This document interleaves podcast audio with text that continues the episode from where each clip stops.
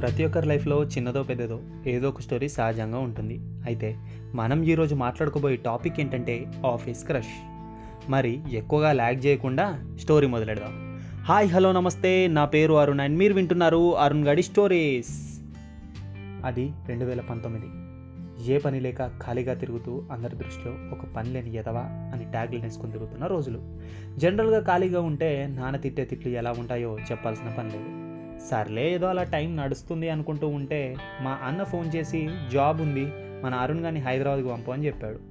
బీటెక్లో బ్యాక్లాగ్స్ ఉన్న రిఫరెన్స్లో జాబ్ వస్తుందంటే ఏ బీటెక్ స్టూడెంట్ అయినా ఊరుకుంటాడా?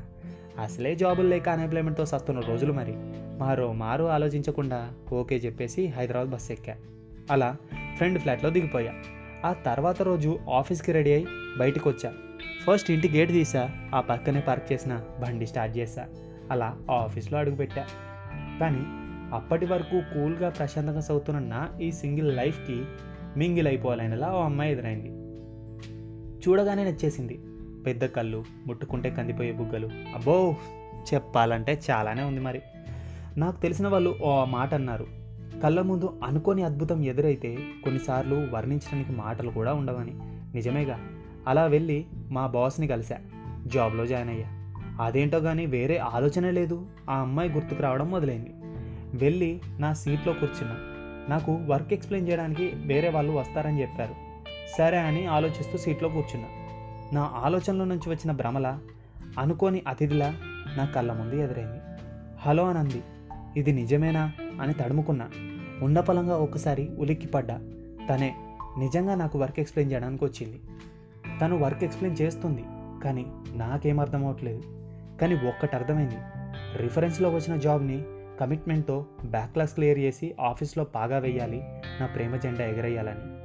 తెలియని పరిచయం తను ఎదురైతే చాలు అనే ఆరాటం. రోజు ఆఫీస్లో తనక ఎదురుచూపులు తను కనబడితే తన నీడతో నడిచే నా అడుగుబాటలు తనతో మాట్లాడాలని నా మనసు తహతహలు కానీ ఏం మాట్లాడాలో తెలియక నా బ్రెయిన్ పడే పాటలు.